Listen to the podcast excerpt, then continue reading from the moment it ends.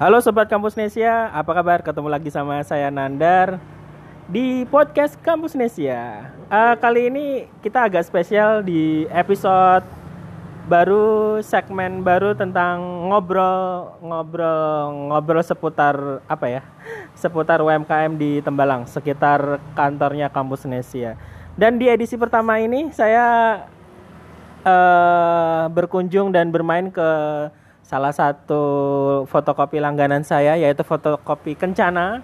Udah eksis sejak 2013 di Tembalang Semarang. Dan saat ini uh, gerainya atau kantornya ada di Jalan Banjarsari nomor 30 eh sorry tambal nomor 29 ya. Dan saat ini saya sedang bersama Mas Herman. Beliau adalah pengelola penanggung jawab Kencana cabang Banjarsari. Halo apa kabar Mas Alhamdulillah kabar baik. Sampean sendiri gimana, Mas? Alhamdulillah ya. Ini beneran baik apa pura-pura baik? Ya, luarnya itu baik-baik saja. Dalamnya aduh. Dalamnya ya ya gimana ya kita sendirilah. ya, yang penting bertahan dulu ya. Ini teman-teman semua pelaku usaha di Tembalang semua merasakan efek dari pandemi ya. Ya. Oke teman-teman, uh, kita hari ini akan coba belajar tentang dunia perfotokopian. Jadi sebenarnya bisnis ini seperti apa sih dan kenapa uh, beliau bisa eksis dan bertahan sampai sekarang? Pasti ada ilmu-ilmu yang nanti bermanfaat untuk kita bisa petik jadi pelajaran. Pertama saya ingin memperkenalkan ya, Mas Mas Herman ini asli mana? Saya asli Kota Wali Demak. Oh, mantap. pertama kali masuk di dunia perfotokopian tahun berapa mas? Boleh cerita dikit? Dulu di tahun 2010 lulus SMA 2009 bulan-bulan Mei itu kan ya. selama enam bulan tuh ya ngalor ngidul lah. Jadinya gabut di rumah nggak ada kerjaan nggak apa pusing. Nah coba-coba tuh. Pertama tuh coba-coba. Ya. uh, September Oktober lah. Ya. itu kerja di proyek. Ikut om saya di Jakarta. Bertahan satu bulan proyek bubar. Setelah proyek bubar tuh tuh udah hari minggu kayaknya. Hari minggu dari Jakarta pulang Senin pagi sampai rumah Selasa dapat kabar. Ditawan kerja di fotokopi itu istrinya om saya itu. Istri om saya kan kerja di warung. Warungnya deket USM Universitas Semarang di Telogosari Nah, pengelola fotokopi di situ langganan. Jadilah mampir makan. Iya. Tanya-tanya, "Mbak, ada bocah ada atau yang butuh pekerjaan? Ya, yang butuh kerja. Ada lowongan, ada yang mau kerja enggak ponakannya, iya, adiknya? Langsung nah. Senin saya kabari, Selasa saya langsung berangkat ke Semarang. Jadi gini, Mas. Oh. Minggu, minggu, minggu malam ya. dari Jakarta ke Demak. Oh. Sampainya kan Senin ya. Iya. Senin pagi, ya. Selasa sore langsung ke Semarang. Mantap. Uh, masih kurus, hitam, aduh lah. Gak kayak orang pokoknya. Oke oke oke, zaman-zaman masih struggling ya. Berarti tahun 2010 mulai masuk uh, di dunia perfotokopian. Sebelumnya punya basic tentang dunia print dan fotokopi nggak mas? Sama sekali nggak punya tapi uh, apa fotokopi sekarang ada komputer. Ya. dulu di SMA kan pernah diajari oh. Word sama Excel udah gitu ya. aja. Berarti modalnya karena pengalaman pelajaran apa komputer di SMA aja ya? Berarti bener-bener mulai belajar dari nol termasuk jilid dan lain-lain? Bener-bener dari nol pertama kerja itu langsung lembur se seminggu pulang subuh terus. Wah bener-bener dihajar saya kali itu karena saking banyaknya pesanan. Saking banyak pesanan saya baru masih anak baru lagi. Ya, di, di di ospek ya? Di ospek bener-bener dihajar itu. Wah ke sana kemari suruh ambil ini ambil itu. Waduh. Rasanya badan tuh hampir hampir ada perasaan saya nggak betah nih mas. Nggak betah. Saya terusin aja dua bulan coba. Iya. dua bulan. Terus saya ngomong sama bule saya tadi bule ya. saya kok gak betah ya kayaknya ya mau ya. Saya coba dua bulan dulu ya ya. kenapa nggak betah ya. wah kerjanya kok sampai malam sampai malam oh, ya. dari jam 8 jam 7 jam 8 sampai jam 10 kalau lembur ya terus sampai selesai 7 8 pagi ya berangkat jam 7 oh. 8 pagi tutup jam 10 malam. jam 10 malam tapi kalau kerjanya masih banyak kan ya Lembur. lembur terus sampai selesai nah itu ada apa Perasaan ya masih namanya ya anak baru. anak baru Ah, langsung kerja keras kayak gitu kan namanya aduh Kaget nggak betah. Nah bul nah bulik saya tuh ngomongin terus coba aja dulu telatenin dulu. Nyaman nggak? Apa pekerjaan ker- kerja keras kamu itu sepadan nggak sama hasilnya nanti? iya, nah nah setelah saya rasakan selama dua bulan tuh wah hasilnya kalau lumayan juga ya. Iya, iya. nah dari situlah saya mulai menikmati dan mulai meneruskan lah. Akhirnya memilih untuk bertahan hingga sekarang. hingga sekarang. Alhamdulillah. alhamdulillah Oke, berarti kalau mulainya tahun 2010 terus datang ke Tembalang pertama kali itu ibaratnya apa? Buka buka ini ya, Mas, buka buka jalan untuk di area Tembalang itu tahun berapa? di pertengahan 2013 ya boleh cerita dikit mas boleh, boleh. Da, saya di Telogosari itu dari tahun 2010 awal 2010 Februari masih tang ingat tanggalnya saya Ya. Tanggal 8 Februari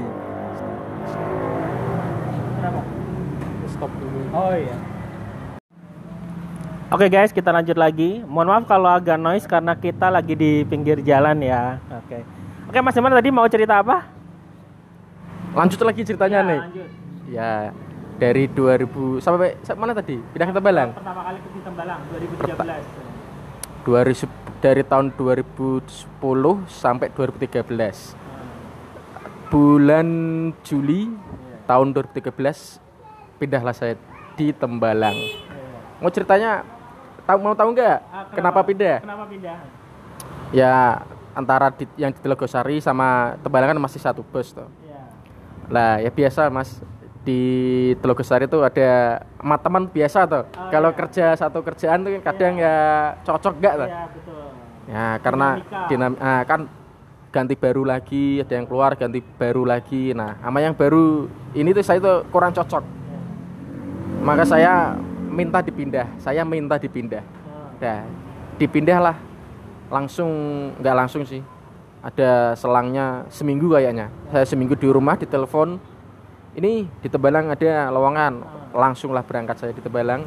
Bulan Juli tahun 2013 Oh berarti sebelum dipindahin ke Tembalang di Tembalang itu udah ada cabangnya atau itu sekalian bikin cabang baru? sudah ada cabang tiga kayaknya ya tiga Sa- saya yang di cabang kedua Berarti total ada tiga di Tembalang, satu di Telogosari waktu itu, Mas. waktu itu ya waktu itu tapi sekarang ya udah tambah lagi Oh iya. Luar biasa ya, ternyata ya. Oke, Mas, eh, mungkin ini mewakili teman-teman pendengar yang awam gitu ya. Fotokopi itu kan produknya banyak ya. Eh, mungkin sekalian promosi bisa disebutin. Kalau di Kencana itu apa aja nih? Bisa apa aja? ya ya umumnya percetakan lah Iya. pertama emang Fotokopi. yang pasti fotokopi Ya, print print warna hitam putih bisa warna hitam putih. macam-macam jilid Jilid. jilid soft cover hard cover skripsi itu yang mau jilid skripsi di sini Iya. bisa Terus lelakban lakban. burning CD Burning CD. burning CD Ah, bisa laminating laminating. apalagi ya ya alat-alat kantor seadanya lah Oh iya ya. Jadi eh, apa selain jasa juga menyediakan produk seperti alat alat tulis kantor gitu ya. Oke sekalian ini Mas buat eh, pendengar kam podcast Kampus Nesia bisa disebutin nggak misalkan kalau fotokopi hitam putih itu harganya berapa gitu. fotokopi hitam putih ukuran kertasnya yang A4 Ya. 200 200. F4 210 Oke. A4 80 gram 210 A3 1000 Oke. print warna print warna yang 4 250 Ah, print warna am- F4 ya. 200 300 Ya. Kalau warna tergantung sih mas Oh iya iya. Tergantung Paling murah. Posisi warnanya. nah, Ah. kalau warna paling murah tuh 500 Oke. sampai 2000 Oke. Terus kalau jilid Mas? jilid ya tergantung jilid lakban paling murah 4000 Oke. soft cover paling murah 10.000 Oke. hard cover 17.000 Skripsi, skripsi. ya skripsi sama hard cover itu sama 17.000 Oke. Oke. Nah, uh, dari sekian banyak apa namanya ini mungkin buat gambaran juga buat teman-teman siapa tahu ada yang terinspirasi mau bikin fotokopi di tempatnya masing-masing misalkan ya. Dari sekian banyak uh, layanan dan produk tadi itu yang paling laris apa mas? Berdasarkan pengalaman. Yang paling laris kalau di Tembalang sini tuh print print hitam putih print warna sama jilid lakban hardcover softcover itu. Fotokopinya malah ya jarang lah kalah sama print nanti lah. Oh, iya. Ya karena sekarang uh, harganya juga nggak terpaut jauh ya. Ja, kalau dulu kan mungkin print itu masih mahal banget ya. Uh, jadi milihnya pada fotokopi. Bahkan sekarang kalau dulu waktu saya awal kuliah di sini tahun 2007-an itu kan ada fotokopi uh, kertas buram ya. Sekarang udah nggak nggak ada ya. Sekarang sudah nggak ada. Pertama itu buram. Ya. Mer merusak mesin. Kertasnya oh, tipis mas. Iya iya iya nyangkut terus di mesin. Oh, iya, iya, iya. Buka lagi, ambil lagi, itu malah ngerusak malah. Nah. Makanya sekarang nggak usah dipakai lagi. Berarti sekarang udah nggak ada ya, nah, karena juga harganya udah relatif terjangkau.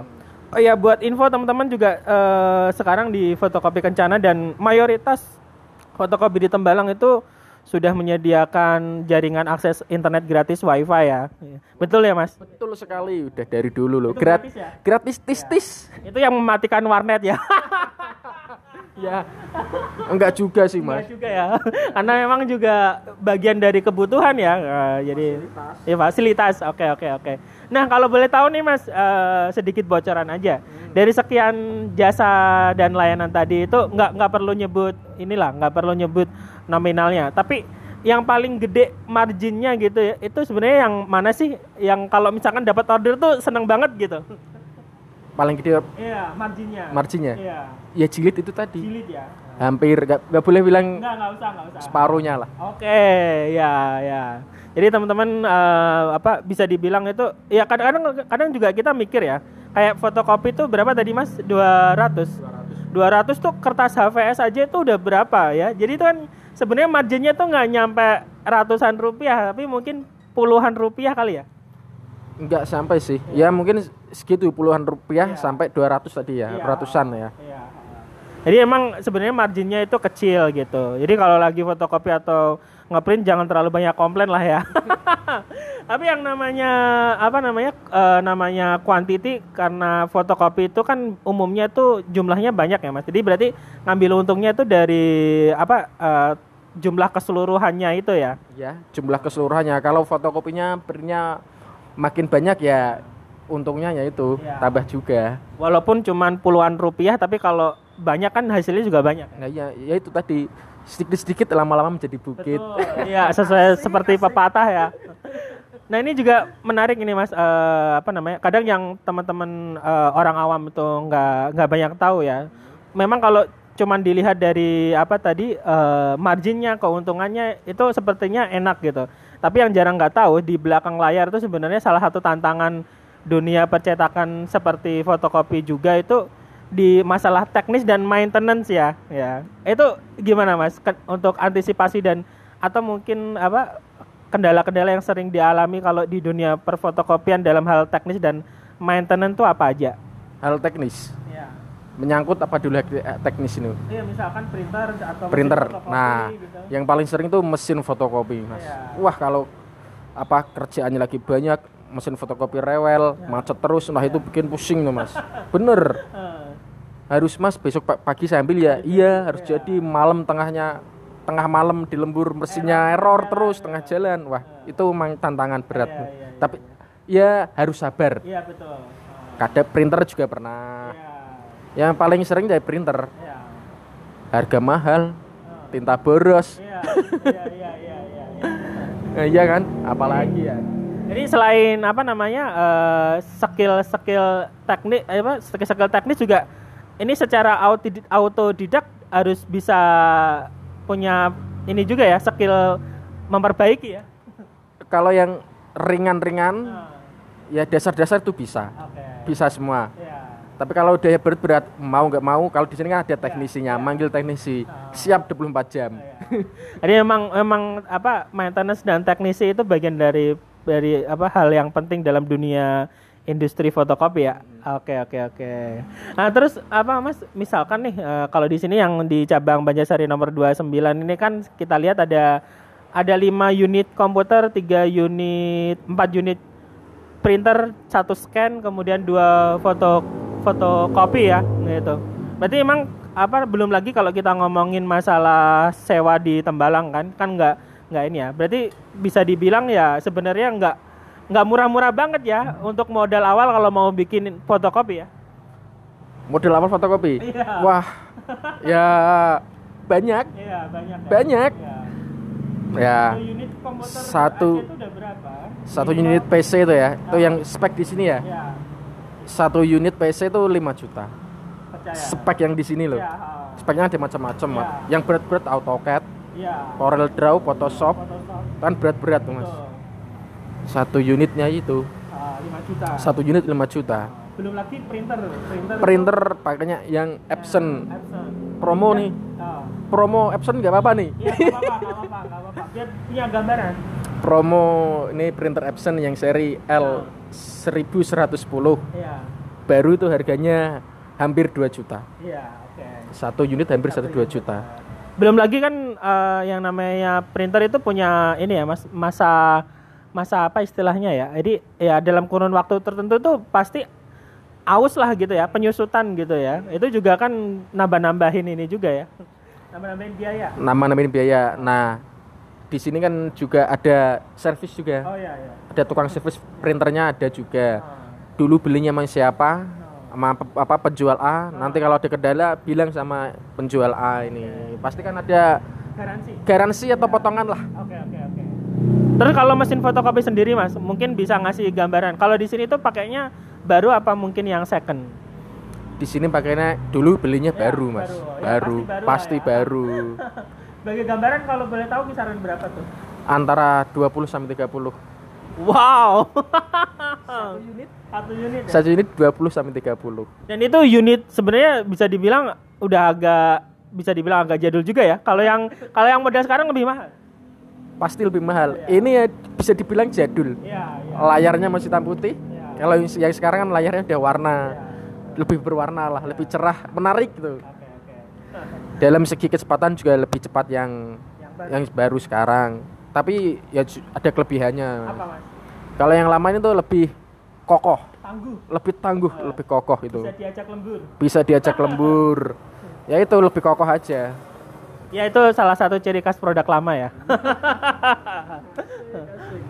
Oke okay, mas, itu ya, terima kasih untuk gambaran uh, tentang dunia perfotokopian dari awal sampai seluk beluknya. Semoga teman-teman pendengar kampus Nesia bisa punya gambaran. Nah ini kita mau masuk segmen yang agak sedih nih. Selama pandemi gimana nih dampak pada dunia perfotokopian? Selama pandemi ini ya ya mau mau nggak mau dijalanin mas, mau nggak mau dijalanin dulu yang biasanya omsetnya tuh sehari itu bisa sampai ini kan 24 jam mas ya, ya, ya. sehari semalam tuh bisa sampai rata-rata tuh satu juta lah naik turun satu juta sekarang ya. sehari aja dua ratus tiga ratus ribu aja sulit banget mas banget ya. yang di sini kerjanya lima orang ya. selama pandemi yang dua orang minta libur ya. oke libur dulu nggak apa-apa nanti kalau udah normal balik lagi. Sampai sekarang udah setahun. Iya. orangnya ada kerja masing-masing. Iya, okay. kita kan juga nggak bisa Betul, ya. mengikat mereka tuh mas. Juga, nah nggak bisa mengikat mereka. Betul, karena kita nggak bisa ngasih jaminan juga. nggak bisa ngasih jaminan iya, juga mau gimana lagi. Nah sekarang nih tinggal dua orang. Mau nggak mau Betul. tetap dijalanin ya. dijalanin. Mau gimana lagi? Berarti uh, seperti seperti apa namanya uh, yang saya rasakan sendiri juga karena dunia kita kan mirip ya mas. Dia saya merchandising dan digital printing. Nah, ini mas Herman ini dunia perfotokopian dan kita salah satu faktor yang ngaruh banget itu karena kita lokasi kita di dekat kampus jadi ter, apa sangat bergantung sama mahasiswa. Dan selama pandemi itu mahasiswanya libur 100% jadi itu ngaruh sampai 80 90% dari biasanya ya mas? Iya. ini nih mas. Ya. apa? Nggak enaknya kalau deket kampus, kampus ini iya. gini kalau cabang-cabang dari kencana, di kencana yang lain yeah. yang jaraknya nggak deket kampus nggak yeah. di sekitar kampus yeah. masih normal biasa aja yeah. tapi kalau yang deket kampus yang deket kampus kalau rame ya nggak yeah. jelas ini yeah. ramenya kalau saat ini masih bagusan sana yeah. sana kan deket apa perkantoran perkantoran atau perumahan kan nggak ngandelin mahasiswa. Betul. bisa ngandelin orang yang di rumah anaknya sekolah suaminya yang di kantor. Masih ada pintu-pintu yang lain. Iya masih ada pintu yang lain. Ya, ya itu itu resiko resiko usaha di dekat kampus ya. Dan dan itu nggak cuman kita aja mas. Maksudnya teman-teman pelaku UMKM di Tembalang yang apa bidang yang lain kuliner dan laundry semuanya lah meras apa uh, kurang lebih curhatnya sama gitu. Bahkan udah ada beberapa teman kita yang menutup usahanya karena memang ya ya gimana nggak bener-bener nggak masuk daripada minus mending lebih baik ditutup ya. Ini juga gimana kabarnya? Ibu, ibu kos ibu kontrakan gimana? Iya iya ini wah ini udah mulai pusing karena mikir buat kontrakan selanjutnya ya. Ya kadang itu juga dilematis ya. Beliau-beliau itu juga ya gimana ya? Butuh tapi kita juga berat juga gitu. Ya. Iya. Harapannya apa nih mas? Mungkin buat pemerintah atau ya buat corona secara umum? Ya secara umum diberikan solusi yang terbaik lah. Iya. jangan cuma bantuan bantuan bantuan. Nggak pernah dapat bantuan saya mas. Iya sama. Sama.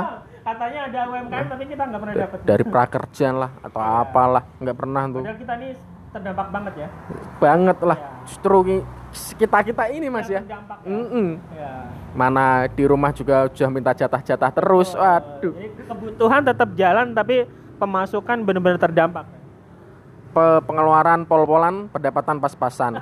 Aduh, besar pasak daripada tiang. Aduh, aduh. Oke, Mas Irman, ya buat uh, pemerintah mungkin atau pihak-pihak stakeholder yang mendengarkan podcast ini juga uh, ini kita nggak bercanda, jadi tolong benar-benar diperhatikan ya. Kita kita hampir setahun pandemi juga bukannya lebih baik tapi justru makin makin tambah berat aja tantangannya ya. Tapi tadi ya pelajarannya berarti ya Mas, ya mau nggak mau harus tetap dijalanin jalanin jalanin sabar dinikmatin itu aja dinikmatin iya. semoga nanti uh, seperti apa kita kita dapat solusi dan kabar baik lah ya. Ini kan vaksin sudah mulai dimulai. Katanya kalau jadi nanti Juli mahasiswa masuk ya? Denger sih. Iya. tapi saya nggak ah. Nggak berharap. Mau nggak berharap. Mau masuk mau nggak? Ya udahlah udah amat kalau saya. Udah pasrah saya mas. Oke oke oke oke. Bisa dipahami mas. Agak sedih ya. Oke sobat kampus Nesia itu tadi obrolan kita dan kita udah ngobrol hampir tiga, uh, 20 sampai 30 menit ya. Jadi ini sekalian buat promosi teman-teman yang masih ada di Tembalang dan butuh fotokopi atau print langsung aja datang di Kencana. Boleh silakan promosi Mas Kencana ada di mana aja? yang di sini di Kencana Banjarsari, Jalan Banjarsari nomor 29 dekat kantor pos. Oke. Langsung aja ke sini. Oke? Oke. Terus bukanya 24 jam? Dulu 24 jam, ya. sekarang buka dari jam 7 sampai jam 10 malam. Oke, terus harga bersaing dan ada fasilitas wifi gratis. Harga bersaing, tapi kalau yang sesama kencana sama masalah. Oh iya, iya. Kencana di Balang ada empat. Ada empat di mana aja tuh? Jalan ba Jalan Banjarsari satu, nah. ada satu. Ya. Di Jalan Sirojudin ada tiga itu berdampingan mas sampingan madhab-hadapan seberangannya itu. Berarti gampang dicari ya? Gampang dicari okay. pastilah. Tapi yang ini mas, Apa? sering keliru. Kenapa? Ada yang ngopi di sana ngambil di sini. Oh, karena kan sama kencana ya. Sekarang kan online mas. Oh, iya, ada iya. yang ngirimnya apa di Kencana Sirojudin ngambilnya di sini. Oh iya. Sering tuh. Oh ya ini kalau online gimana caranya? online bisa di email atau WA bisa. Oh, emailnya disebutin mas. Promosi. Email kencana b29 at gmail.com Oke, kalau WA-nya? WA di nomor 087 731 744 769 di save ya. Oke, mantap sekali. Oke teman-teman, makasih yang udah mendengarkan podcast kita hari ini. Uh, sedikit berbagi dan semoga jadi inspirasi. Eh, teman-teman jangan lupa doakan kami juga biar tetap bertahan. Sampai ketemu di podcast kampus Nesia selanjutnya bersama tamu-tamu spesial sekitar Tembalang. Sampai jumpa saya Nandar. Oh ya, acara ini disponsori oleh lucu.com, l o e t j u.com, tempat bikin plakat dan souvenir paling murah di Tembalang. Saya Nandar, sampai jumpa.